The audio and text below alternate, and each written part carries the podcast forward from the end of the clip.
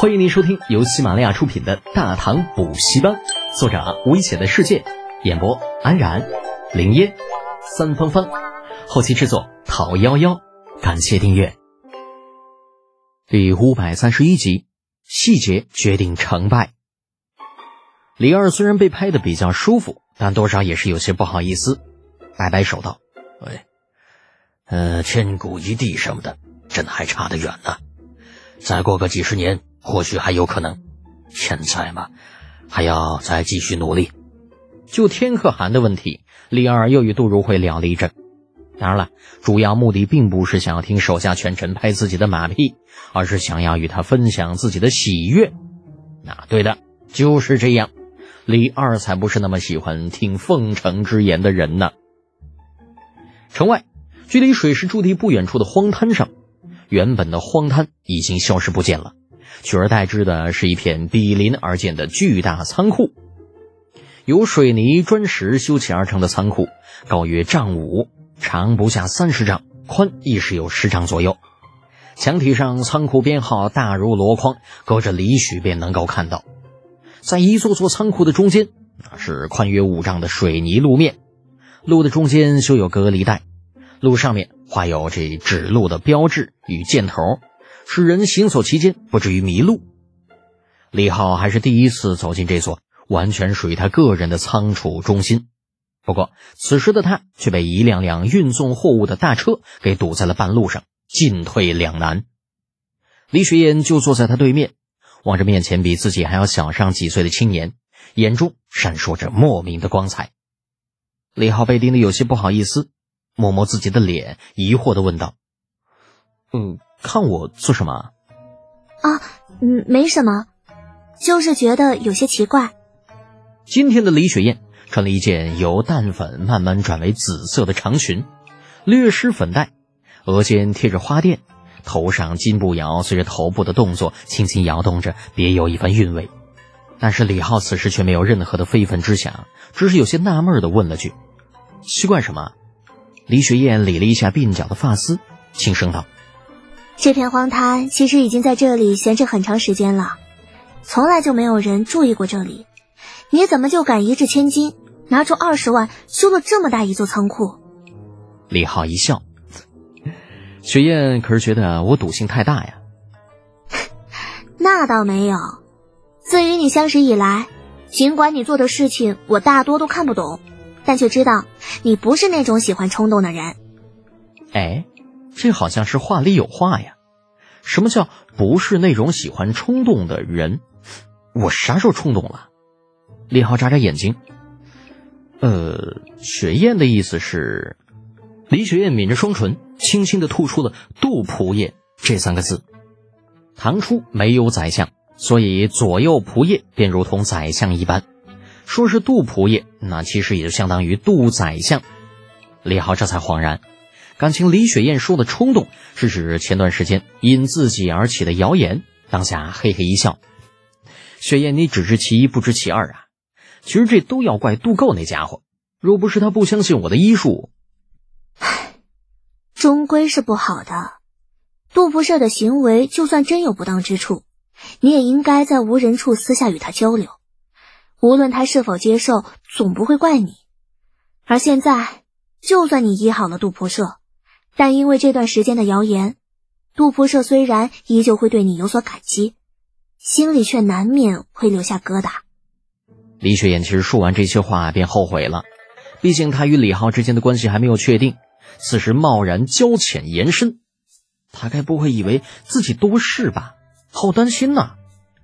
李浩这回终于是体验到了李承前所说的那种压力，就尴尬的想要拿头去撞车辕，这也太较真了吧！万一将来成了亲，谁受得了？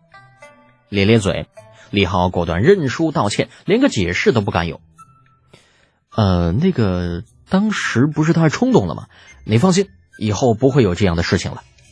见李浩没有责怪的意思，相反还坦然认错，这让李雪燕稍感轻松了一些，低着头轻轻的嗯了一声，和声道：“德姐，你将来是要入主中书的，要注意自己的名声。”千万不要因为一些事情很小便不在乎。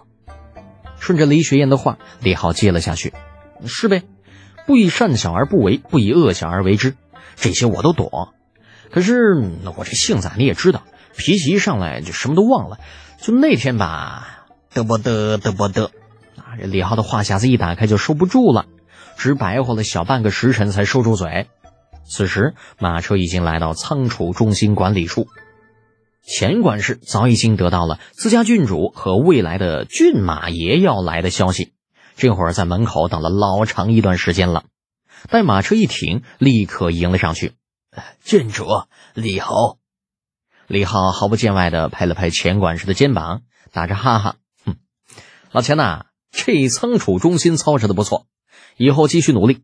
有机会的话，本侯再给你放放权。”钱管事心虚的偷眼看着自家郡主。对于李浩如此明显挖墙脚的行为，很是无语。而李雪燕倒是一副无所谓的态度。事到如今，她与李浩之间的关系可以说是人尽皆知了。假一时，那定了亲便是一家人。钱管事作为陪嫁，早晚都是属于李浩的人，提前培养一下又有什么关系呢？于是淡淡的说道：“钱管事，德简这是在给你机会，还不快谢谢人家？”钱管事这会儿也想明白了，自己在这位年轻的侯爷面前地位越高，将来对自己家郡主的帮助也就越大。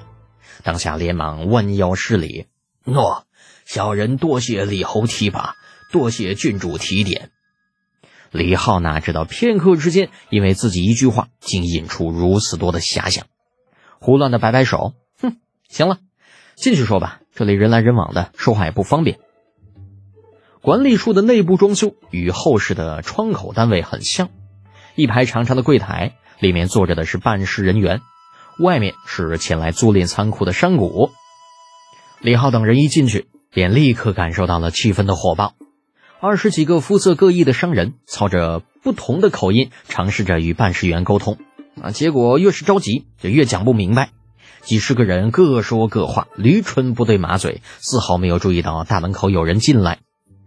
如此场面被自家主人看在眼中，使得钱管事的面子有些挂不住，尴尬的一个劲儿的擦汗，支支吾吾的解释道：“呃呃，郡主侯爷，呃，咱们这间仓储中心是整个关中最大的仓储中心，设施完备，服务一流，呃，所以很多大商人都喜欢到咱们这里来。”嗯，李浩不动声色的看着面前热闹的场面，不知可否的点点头。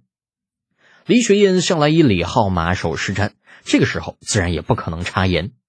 于是钱管事紧张的汗都出来了，刚刚在门外的那份得意已经不翼而飞，结结巴巴的继续道：“呃，所所所以，所以这段时间客流量有些大，咱们的接待员有些应接不暇。”李浩摇摇头，手指在近数百平方米的大厅划了半圈，严肃的说道。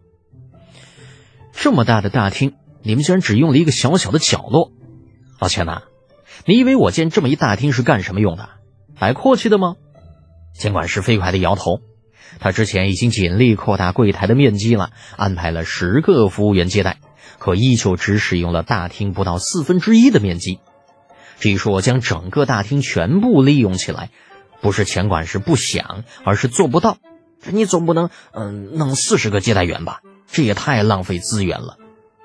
呃，侯爷，别家商户的柜台其实都是这样的，咱们这已经把柜台扩大到别人家的两倍了。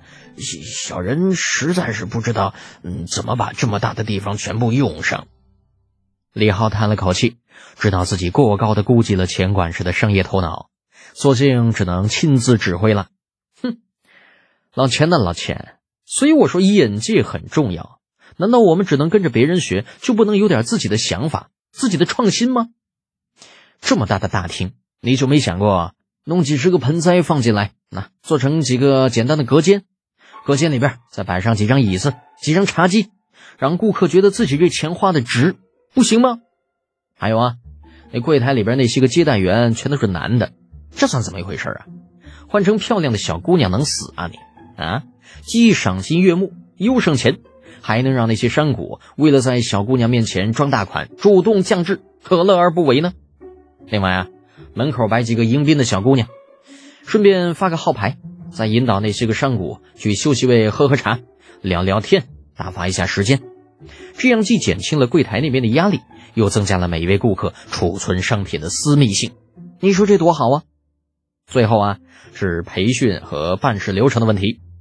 培训工作一定要做好，接待员必须能够解答客户的一切问题，同时办事流程也要公示，不能因为手续问题来来回回的跑，这太不人性化了。老钱呐，细节很重要。我们要做大唐最顶级的商家，那就要做成业界的标杆呐！要让人只要一提到仓储，第一个想到的就是我们。所以，好好努力吧。本集播讲完毕，安然感谢您的支持。